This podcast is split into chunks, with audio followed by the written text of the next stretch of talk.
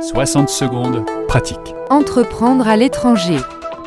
Frédéric à Barcelone demande Quelles sont les tâches administratives personnelles à réaliser avant de me lancer dans les questions purement professionnelles? Entreprendre à l'étranger ne se fait pas du jour au lendemain.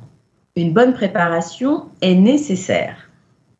Il vous faudra bien sûr et avant tout officialiser le fait que vous vivez dans le pays où vous voulez créer votre entreprise et ça, vous devrez le faire à travers un certain nombre de démarches légales. Par exemple, obtenir un contrat de bail, obtenir un certificat de résidence, obtenir un titre de séjour officiel. Et puis si vous avez des enfants, ce sont toutes les démarches liées à leur scolarisation. 60 secondes pratiques avec Sandrine Gelin-Lamrani.